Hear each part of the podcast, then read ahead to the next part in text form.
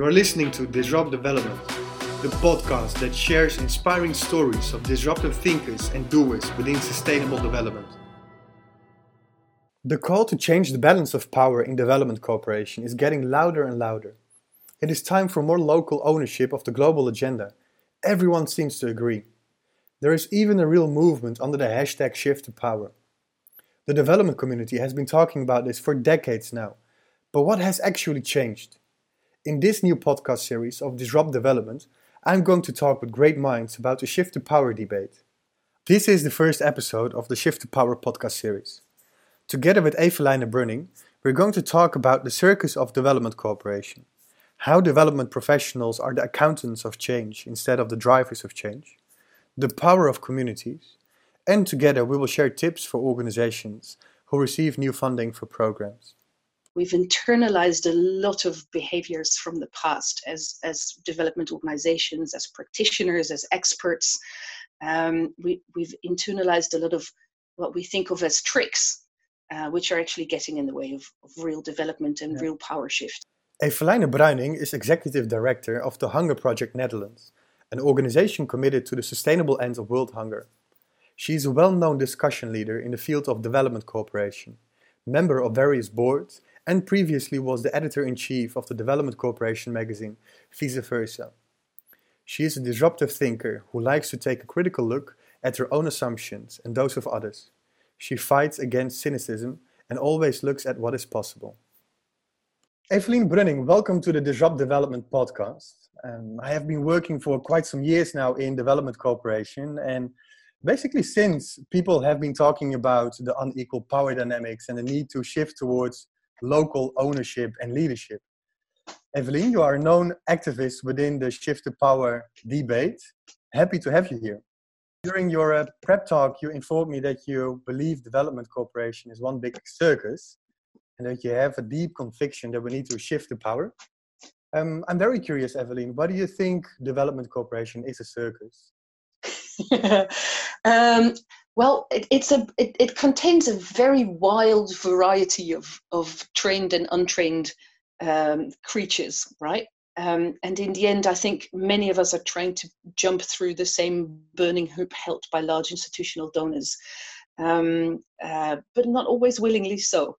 Um, but if you if you take one or two steps back, it's a magnificent uh, spectacle to watch with all the different things that we're doing and all the all the glitter and enthusiasm and skill and um, conviction that we bring to the circus ring. So I think circus is a pretty good analogy for it. And do you also encounter specific challenges within this circus? um, many, of course. So uh, it, it really one of the key challenges is who determines what act we are actually running in the middle of the ring. Um, and so uh, if you take it to the shift the power debate, is that the um, far too often that's that's the person who who's managing the circus rather than uh, the people who are living in it. And so uh, I think what we need to do is make sure that in development cooperation, the people who are actually uh, at stake the most, those those who populate the ring, um, should be the ones driving driving the program, um, and not so much the the circus director with its whip. Yeah. yeah. if you maybe we should just drop the circus analogy because it's a bit you know, becoming a bit torturous. Yeah. But it's um, uh, really what what we've done is is uh, we've internalized a lot of behaviors from the past as as development organizations, as practitioners, as experts.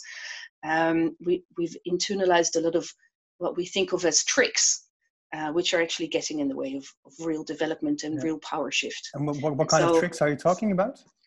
Well, I, you know, if once you've been trained, uh, sort of housebroken as one of those circus ponies decked in feathers and glitterati, um, you, you you you tend to keep running the same act.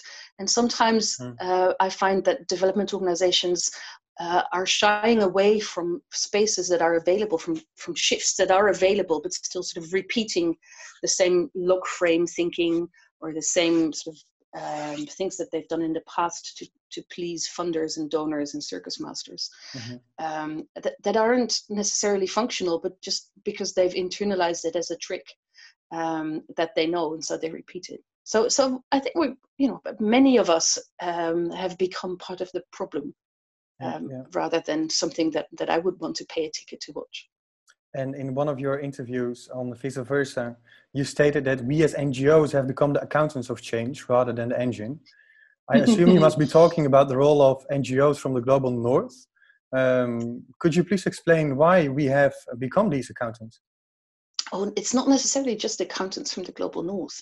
Um, I fear that you know, in, in a lot of systemic um, uh, squeezes that we've come into, but in education, in healthcare, but definitely also in development cooperation, um, we seem to have confused quality with filling out endless lists uh, that provide a semi certainty of quality.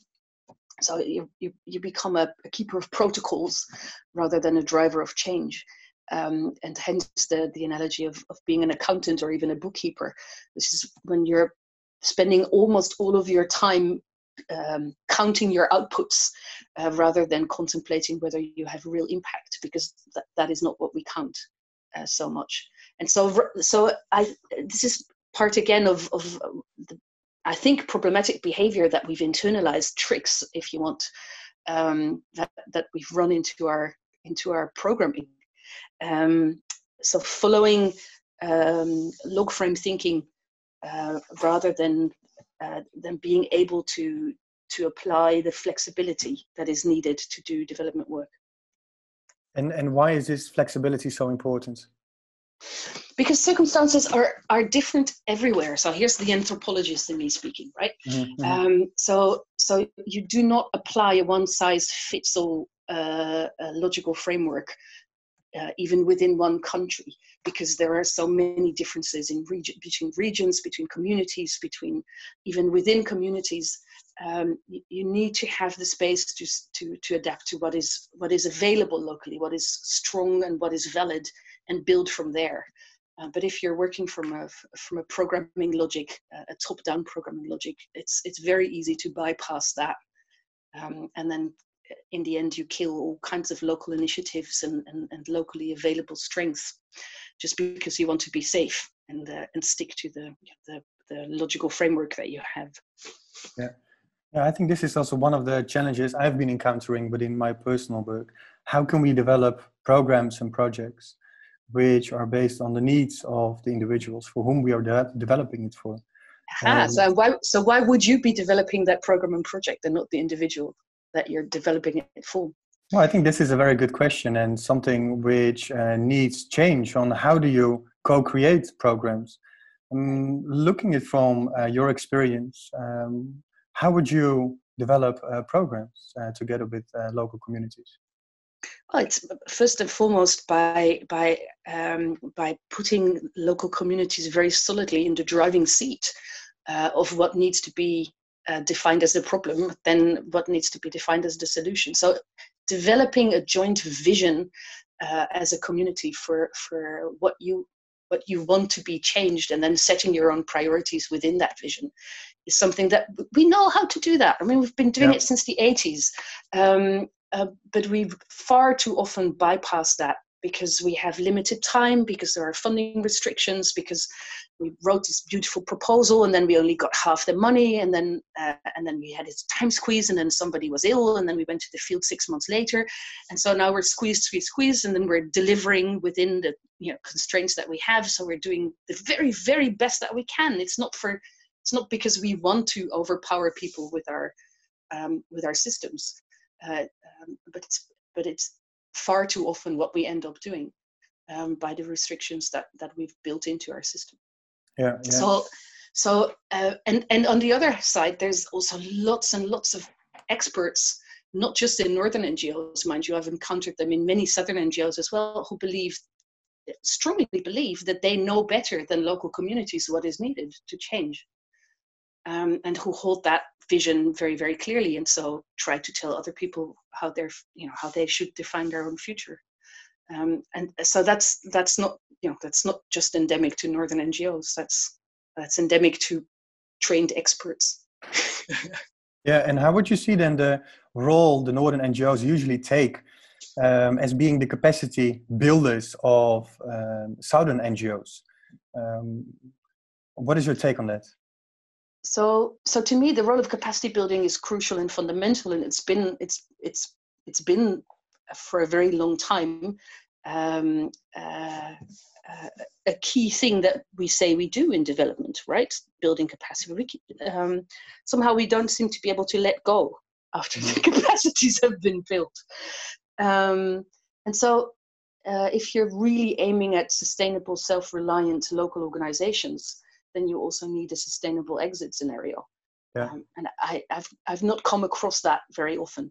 But isn't it also um, about like that many organizations still hold the view that we as experts should bring development uh, there? Um, it's it's about the semantics, right? Uh, like capacity building and, and target yes, groups. yeah. And, and so I mean, and, and and and a lot of it has become about language, right? So mm. you don't do capacity building, but you do capacity enhancement, or you do capacity strengthening, or leveraging whatnot, or unleashing capacities that are dormant.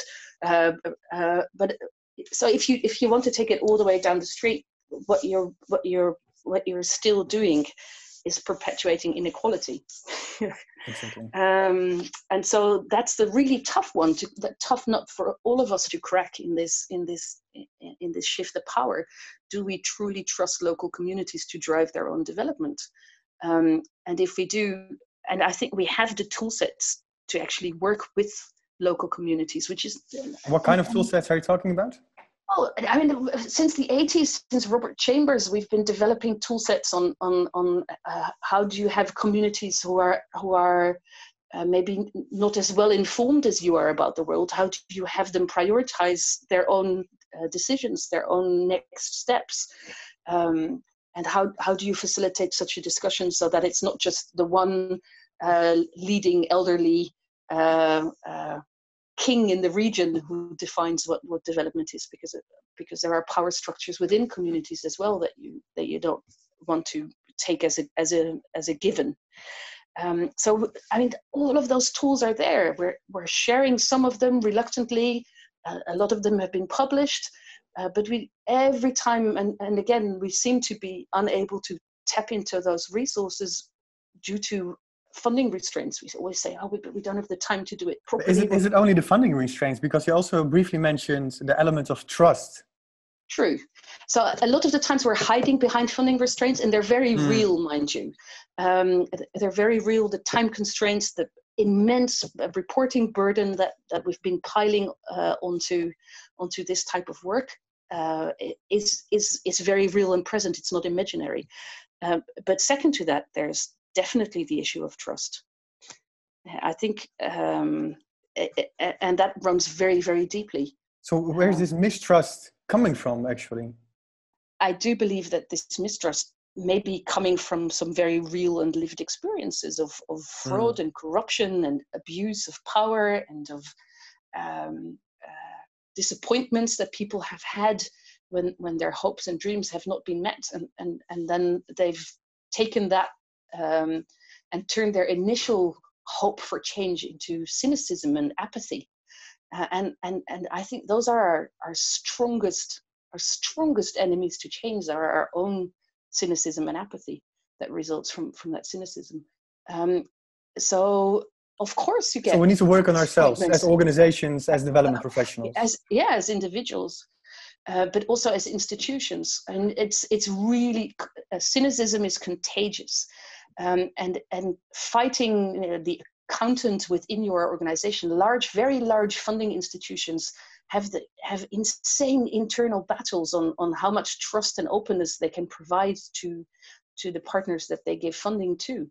Um, and and some people will drive for more and more paperwork and resisting that as a quality measure is is something that that that isn't done enough within large institutional donors i believe um, like like ministries or but they are accountable to politics and then politics will will um, you know uh, upon the whiff of a rumor of misspending um, will will blow up a storm um, and so then people become very scared of that Uh, and so they try to screw down all the nuts and bolts in something that is impossible to screw down. So it's it's it's fear driven. Sometimes it's experience driven. Um, but, but why would we be afraid to answer questions in Parliament? Just answer them. Uh, why would we be afraid to stumble if if so much that we've done is going well? So so what we've done is we've internalized the things that have gone wrong way way more than the things that have gone well. I mean, nine nine out of ten children are going to primary school in the world. Nine out of ten girls are going to primary school in the world, and we don't even seem to realize that a lot of that change has has come from serious investment and development corporation, of which we're all shareholders. We've all worked on this. We have very little pride in this in this process. You know, we're we're always seeking for the next thing to fix, and so um, it's it's we seem to be missing the, the immense progress that has been made as well. Yeah. Um, and and so um, sure, there's dents in your enthusiasm. There's been you know one or two colleagues who've behaved badly, that doesn't mean that the that the entire effort is uh, is, is wrong. Yeah. So yeah, there's always work. There's always work, my friend. There's always work. Yeah. And and what about like the financial relationships between organizations from the global north and the global south? How can we also dive into that particular element of changing the financial relationships and becoming more equal partners of each other instead of being subcontractors, for example? What is your take? well, so see, um, very very strangely to me, we have equated the person with the money with the one who holds the power. So yes, they have the power of selecting a partner, but there's no way that they would be getting the results if they threw that money, you know, at, at a situation. Um, so so uh, rather than seeing both as equal partners in a partnership where both deliver, one just happens to deliver money. Uh, if you take, you know, a lot of people find the Ministry of Foreign Affairs a very powerful funder, and they're just a channel for tax money.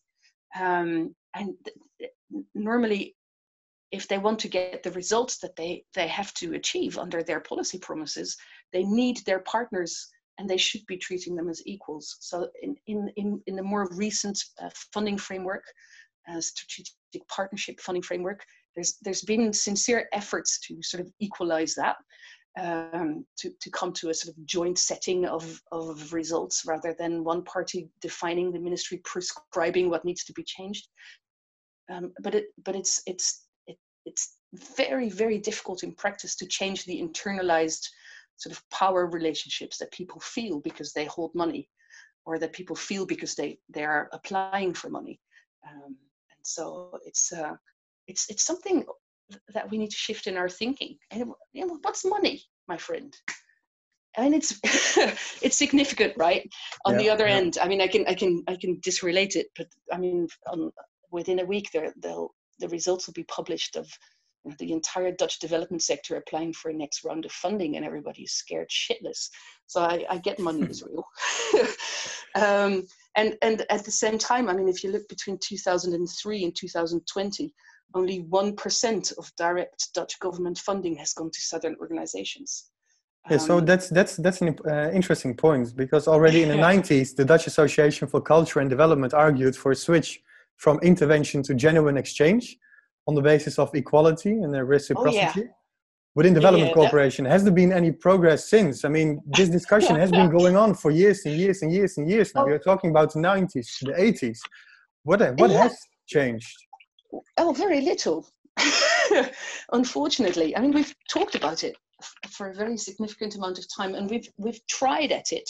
I, I do see uh, attempts in that direction by by different donors to really shift power to their implementing partners, uh, and then even further down to to to uh, um, southern partners.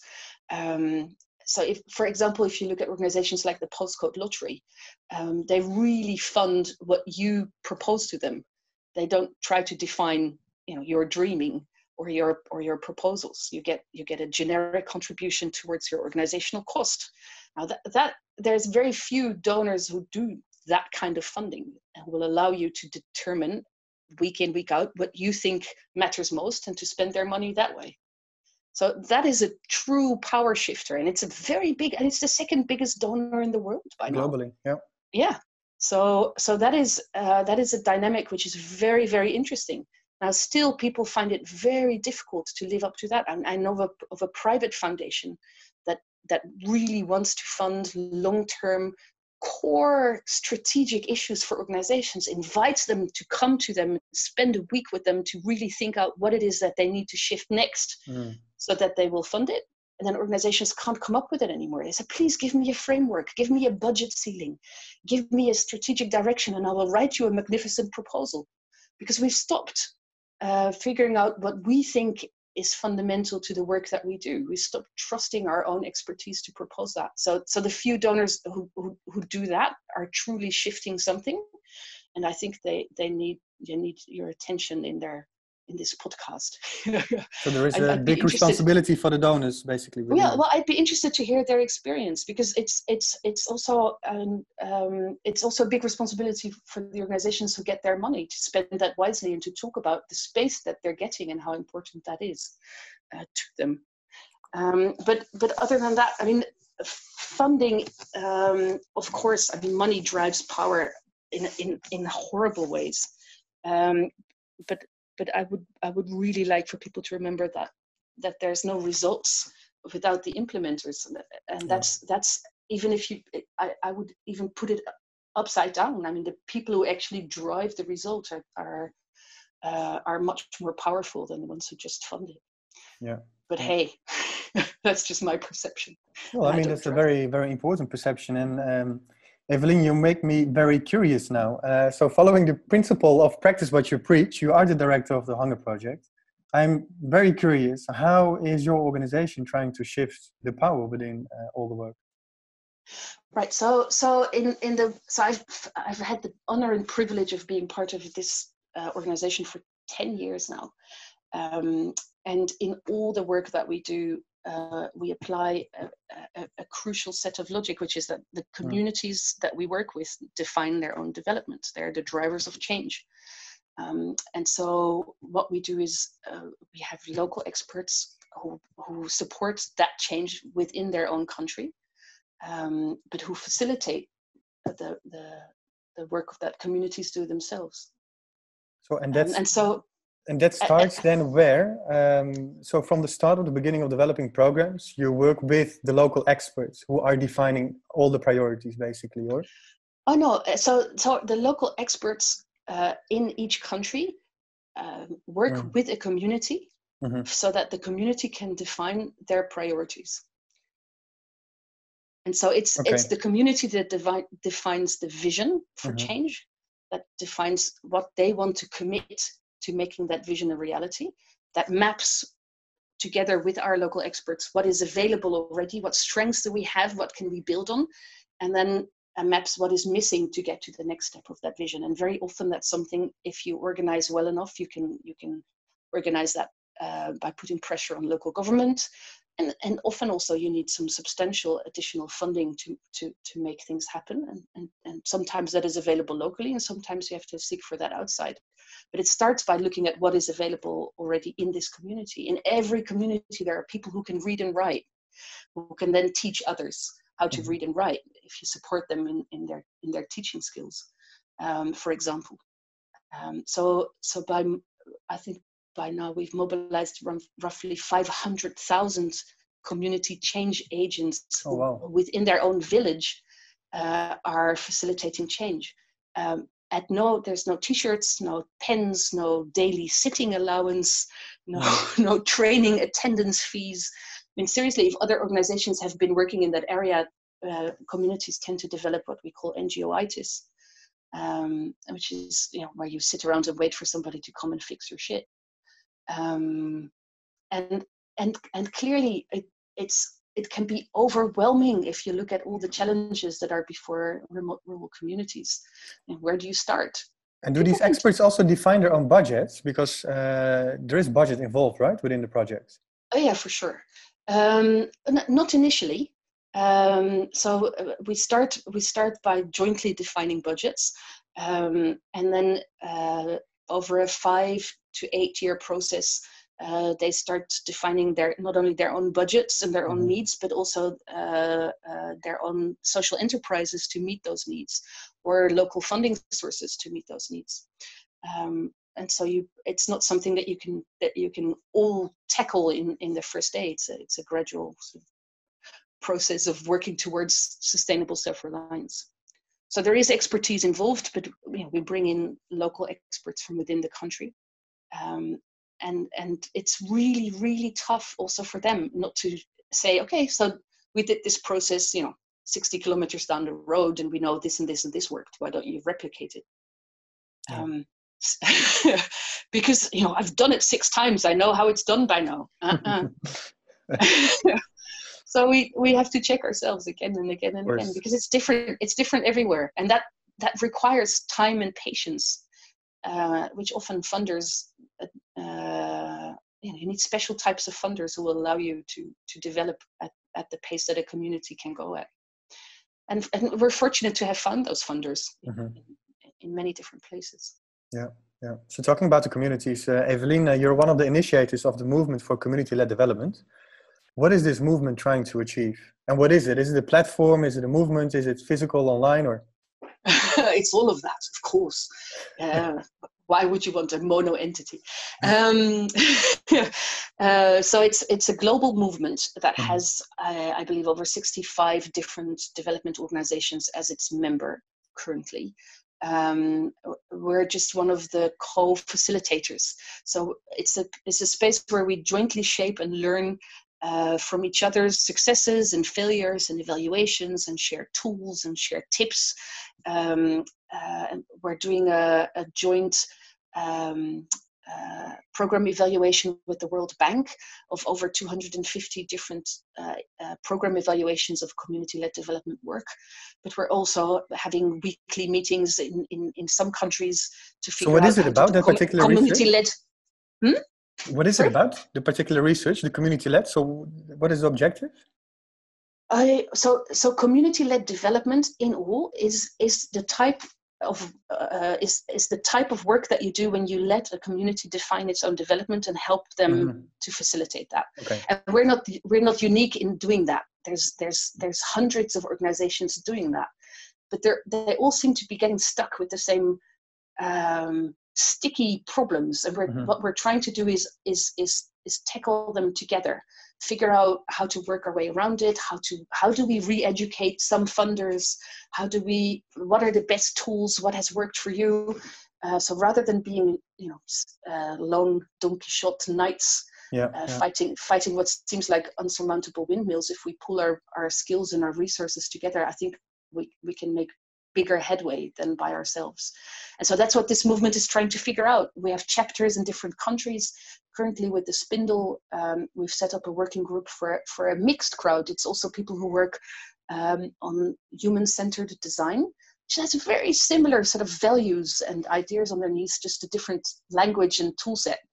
Um, and so we're trying to learn from each other.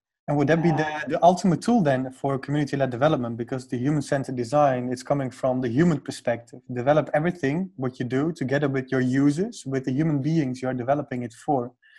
Ah, um, it's it's it's the wet dream, right? The ultimate tool, mm, app, mm. one one app to fix it all. Exactly. Um, no, this is not a it's not a Lord of the Ring issue, my friend. Never. uh, um, uh, of course, the value that we share underneath with people who work in human-centered design is that you put people who are at the core of an issue at the core of the as the driver of the solution.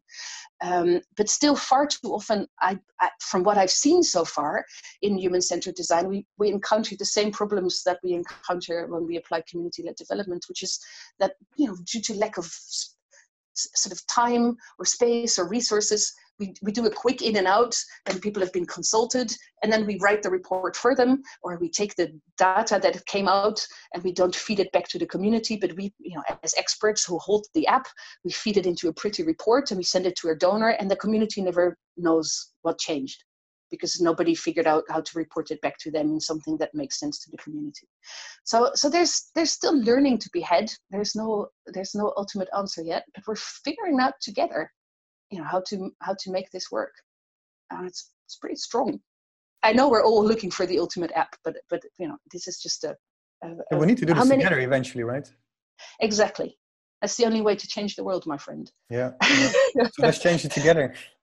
Um, um, so how can so, organizations so, can become member, uh, Evelien? So, so anybody can. Uh, there's every six weeks or so. We uh, currently, due to COVID, we are having online meetings. As soon as we are allowed to get slightly more physical, I'm sure we'll go back to um, meeting up in, in, in space. Even nice. Um, so it's being facilitated by the Spindle. So connect to the Spindle, you'll figure it out or look at uh, the movement for community-led development uh, online if you're not in the Netherlands.